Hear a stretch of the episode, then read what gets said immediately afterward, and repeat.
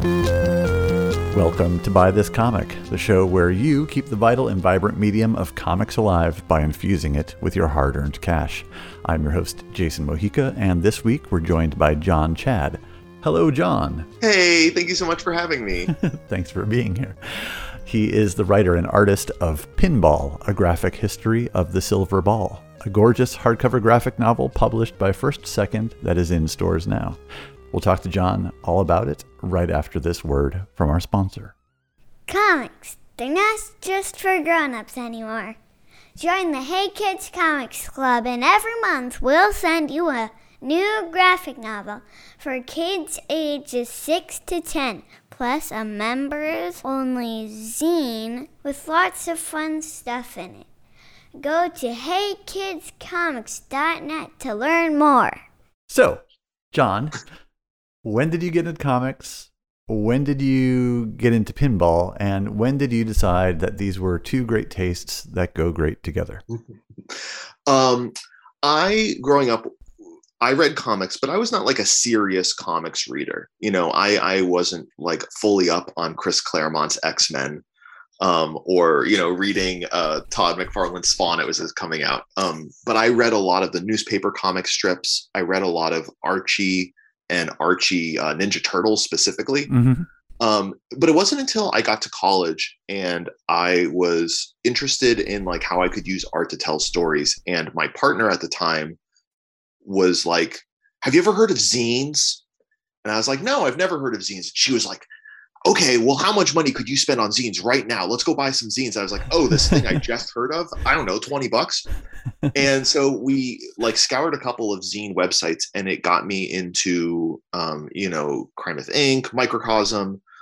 Um, and I really started to deep dive on zine and zine culture. And through that, I found out about like mini comics. Mm-hmm. I read like Jesse Reklaw, Nicole Georges, uh, Clutch by Greg Means and I really became invested and interested in the art form of the mini comic, this kind of self-published, you know, book that in in my mind had like a direct physical connection to these artists that I started to really admire and be inspired by. Mm-hmm. You know, the idea that I could buy an Eleanor Davis book and like Eleanor Davis herself like worked on it from the inside out was just really really attractive.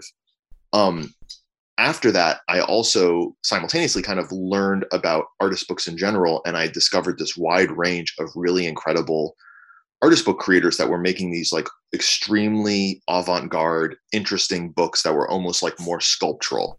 Mm-hmm. Um, people like Julie Chen, Lois Morrison, uh, Barbara Tetenbaum, and like that I, I really decided like from those two things like my kind of discovery of zines and my discovery of artist books that like that's what i wanted to do with myself creatively. I wanted to tell i wanted to make books and i wanted to tell stories visually. And that's like kind of what drew me finally to kind of like comics as like the medium under which i would like to tell stories um, mm-hmm. um, and explore worlds and explore different topics. Um, as far as pinball goes um, i kind of stumbled into it because i love star wars so much. Uh-huh uh, I was, uh, for a long time, I was living and teaching at a comics graduate school, the Center for Cartoon Studies in. White River Junction, Vermont. And one summer, we were running some summer workshops, and my really good friend, Alec Longstreth, who is a great cartoonist and an even bigger fan of Star Wars than I am, he spotted a Star Wars Episode One pinball machine in a local pool hall. Okay. And he pointed it out to me and I had played pinball before, but it had never really stuck. I, I, I never got to that point where it really got its talons into me. Um, but because we both love Star Wars so much, and White River Junction at that time was kind of strapped for things to do for fun, mm-hmm. we really became invested in this single Episode One Star Wars pinball machine, uh-huh. and uh, uh, um, we discovered just so much about the machine. There turned out to be like a documentary all about the machine, and we just really oh, started really? deep diving wow. into pinball and pinball history. Um, every time we would go to a comic book convention in a, in a city, we would make sure to find a place to play. Uh, we started taking road trips to various places in New Hampshire uh, just to play at these like bigger arcades. Mm-hmm. Um, and eventually we kind of, you know, we were so enamored with pinball and we had so much fun kind of exposing our fellow cartoonists to it that we wanted to make something to contribute to pinball. And neither Alec and I or I, we're not programmers. We're not like fabricators. We didn't have the know-how or the materials or the, the resources to make a game. Mm-hmm. Um, we, we didn't have the resources or space to like create an arcade. Um, but we were both storytellers. We were both visual communicators. And we decided to take kind of what we love and know about comics and self-publishing and use that as a bridge to share our love of pinball and bring more people into it. Um, and that kind of took the form of a self-published magazine that we did uh, for a number of years uh, called Drop Target. And it was really in Drop Target that we both started really exploring using comics to talk about pinball. Mm-hmm. Um, so that is the very long answer to your very short question. Um, probably, yeah, about 2010 is when I got into pinball and using comics to talk about pinball. Um, and I started doing comics back in like 2006, I think. Gotcha. And then how did uh, this graphic novel project come about?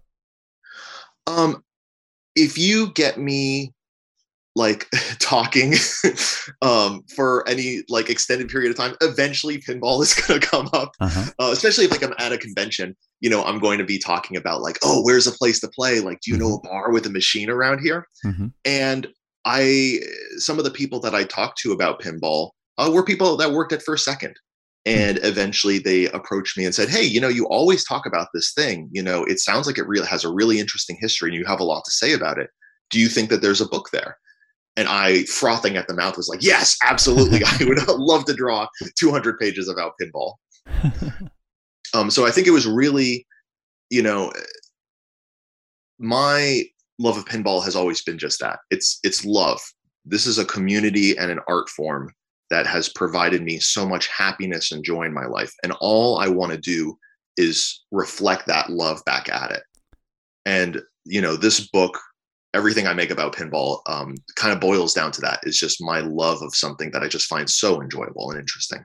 Yeah, that enthusiasm really comes through because I have to confess that I'm usually quite skeptical of nonfiction, explanatory type graphic mm-hmm. novels. I mean, I feel like they rarely use the medium to its potential you know, it can seem like I mean, it, it can really seem like someone is pouring sugar on top to help the medicine go down. And I, I you know, I didn't feel like that uh, when I was reading your book. I mean, I thought it was filled with dynamic visual storytelling, and I think what made it even stronger was that it wasn't just a history; it was also an illustrated, impassioned argument about the greatness of pinball and and and yeah. it's hard I, I mean i was already you know uh, nine tenths of the way there but you know i certainly came away convinced that this was the greatest game yeah, slash yeah. sport that ever that has ever existed it, re- it really did turn into like yeah just a, a paper or a hardback version of me kind of like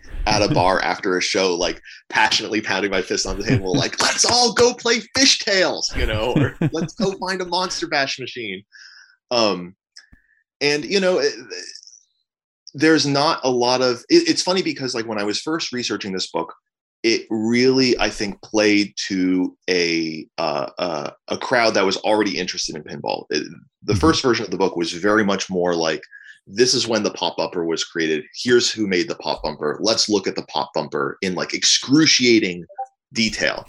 now let's look at the you know the drop target mechanism. It was very much based on like the the industrial design and engineering innovations that made pinball possible. And I'm someone who's like very mechanically uh, oriented. I love mm-hmm. diagrams and schematics and and engineering and all that stuff. I really really love it. Um, but that sort of book wasn't um, really approachable by someone who maybe just saw pinball in an arcade once or they flipped it a couple times and they didn't really have a good time and they don't know why mm-hmm. um, and so i decided that the, the, more i worked on the book the more it became about kind of the, that argument you know st- stating its case trying to make space for it in an era where you know you can play a game with so many bells and whistles on your cell phone. Mhm. You know, like I'm you could probably download some sort of emulator and play Mario 64 or you know some game in from the mid 90s that has much better graphics in you know like gameplay quote unquote um, or at least like user user or has much more complicated user interfaces than pinball. Mhm. and so where does pinball fit in? Um, and why does it continue to fit in? Hmm I'm curious what your favorite bit of pinball history that you covered in the book, uh, or perhaps discovered in the making of it, was. i think probably one of my favorite bits uh, can i give two answers Sure, let's have two. uh the um there uh, uh, um when harry williams who's one of the great innovators of pinball when he was first exploring ways to stop people from moving the machine physically tilting it he ended up coining the term for that um th- he he experimented with a lot of different things and it was really funny to find out it was almost these like tom and jerry esque solutions to the problem. Like Uh-huh. in the book, I, I show them. He he put spikes on the bottom of some machines that people wouldn't grab them with their hand. Can you imagine just like barbed wire on the bottom of a pinball machine now? Just- I I just don't know in what universe he was like. Yep, this will work. Like this is totally legal. Um, you know, putting the sandbags in the machine. You know, and and finally coming up with the Sorry, kind of why was the sand? Why the solution. sandbags again? Hmm? Why the sandbags? Oh, same reason, just so that the, the, the machines would be harder to move. But Okay. you know, then it had the reverse effect of, you know, when a person who put a pinball machine in their drugstore or soda shop, Mhm. you know, in the 30s, when they wanted to then move it around their own store, uh, uh, th- th- they had a hard time. And Yeah. so, you know, it becomes this balance like, what is something that will stop the player from interacting with this machine in a way that it's not intended, but then also still make it user friendly? So Mhm. that, that, that was like pretty comical. That was pretty funny to discover. Um, but then I think, you know, one of my other favorite bits of history is just when the flipper was created, you know, uh, from being in pinball for so long, I knew that Harry Mabs was the guy that invented the flipper. Um, but I wasn't really uh, aware of the specifics. And, you know, he's working on this pitch and bat game, which is this old coin operated game where you put in your coin and you have a single flipper that Mhm. looks very much like a pinball flipper, except it's straight and looks like a bat. The ball comes right down the middle from something that looks like, you know, the pitcher's mound, and you bat the ball and you get one flip and you flip the ball towards a target. Mhm. Um, and uh, uh, so he's working on a new pitch and bat game, and he's got the two wires of the pitch and bat, and he like barely touches them together, and then they they come apart, and the flipper goes off, and it kind of goes on and off, on and off as he's like accidentally touching the wires together, Hmm. and that's how he gets the idea, like, oh, if someone could control the touching of those wires, Uh-huh. then it wouldn't be just one flip, one long big flip like in a pitch and bat game. It could be this like controlled at will flip. And I just really think that there's something to me that's just like very um, satisfying about this idea that pinball kind of absorbs technologies into itself. Um, you know, whatever is kind of adjacent to it, it can kind of then bring into itself and turn into game elements. Solenoids are not pinball specific pieces of technology. Um, solenoids are what make tattoo guns and doorbells, and uh, uh, there's solenoids in a car. Mhm. Um, but the kind of engineering creativity to look at a solenoid and think, well, how can I? How can this be part of a game? Mhm. uh, that's that's really cool. That's really exciting. I don't know if that's something necessarily that's something like a board game does. You know, uh, people who are making the people at Milton Bradley aren't kind of just like looking out the window at the technologies of today and being like, well, how can we put this into Monopoly? yeah, yeah. Uh, and so there's there's something that truly feel, feels like yeah, just kind of adap- adaptive and like multidisciplinary about that kind of approach. Yeah, and you're right. And I think it. I don't. I think now that you say it out loud, I I realize that I enjoy like every iteration of pinball from you know old fashioned machines, you know that I antique machines that I get to play on occasion to like the latest with all sorts of new G Wiz features. Like I Yes. don't I don't resent the new G Wiz features. I think they're neat. Yeah. I'm really big into you know, uh, I think people can be very nostalgic for certain eras of pinball based on when they grew up or when they were in college or, you know, what was in their local student union Mhm. or whatever. And I think that some of those games are incredible. Um, but I just think it's a healthy exercise to like really appreciate what the bells and whistles can do. What the what the what can those new things do that the old games can't? And what can the old games do that the new games can't? Mhm. and you know kind of embracing both Yeah. uh, and not holding I, I try not to hold one uh, uh, version of pinball up as like the idealized Uh-huh. perfect version of pinball Yeah. And not that magnets are new tech technology, but I still remember the you know the first time I saw like you know the invisible flippers on Twilight Zone. It was just like my mind was Yeah. blown. Or the first time the ball stuck to the uh, the magic trunk in Theater of Magic, I was just like, Mhm. you know, it, it, it made you gasp. You know, so it was cool. Um, but you've actually had the opportunity to design a pinball machine, and I wonder if you can talk about that experience and how it compares to making comics. I I didn't I, don't want to take this away from the designers. I didn't Okay. necessarily design the Jetsons machine, Okay. but I designed the art package. Okay. You know, designing a Right, right. machine is, is a lot of geometry and gameplay design and and rules creating and I would love to get the opportunity to do that. I don't know if I would be good at it, but I would love the Uh-huh. opportunity to get try my hand at it. Um, so when I worked on the Jetsons machine, um, that was a game made uh, by the pinball company and Spooky Pinball, Mhm. And they gave me a blank template. Like they had already come up with the geometry. Okay. They are they gave me the rule set, so I knew what the rules were, and then it was a case. it- my job was to take all of that and translate it into art for a, for a play field and the cabinet and the back glass that would help communicate the rules and atmosphere, the mood and the characters of the game. Um, and and it was tough, and it, it it certainly overlapped in the Venn diagram of like comics and visual storytelling. But there's all sorts of things that you know I felt unprepared for when I did the art for for the Jetsons machine. It was a real learning process. You know, like um, I've made tons of posters for different pinball events. I know how to design a piece of graphic design so that it draws the reader's eye to a specific location. Mhm. Um, and you, you could think at first blush like, oh, well, a pinball playfield is just a big poster or a big book cover.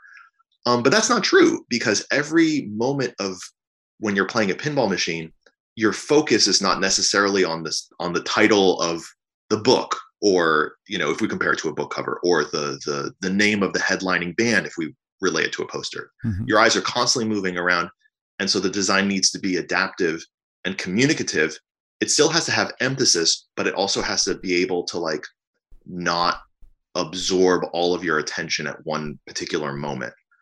Um, and that was like a different type of design experience than what i had previously experienced. Um, you know it, i also did not have experience working with a client that uh, um, had such solid expectations of the ip Mm. as warner brothers Uh-huh.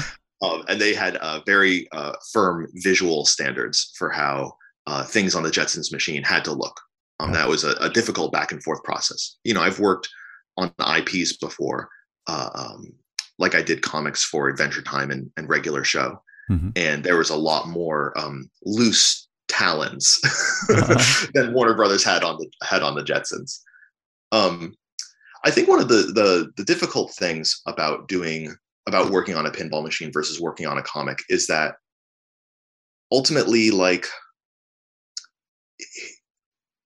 when when you're doing the different stages of a comic like the thumbnailing the penciling the inking and the coloring i can put those different stages in the hands of editors and readers and they can have an experience with that work that is pretty adjacent to what the final experience would be like right? They could even print it out if they wanted to. They can hold it at arm's length. They can flip it with their hands flipping physical pages and they could they could get a a simulacrum at least of what that experience is going to be like.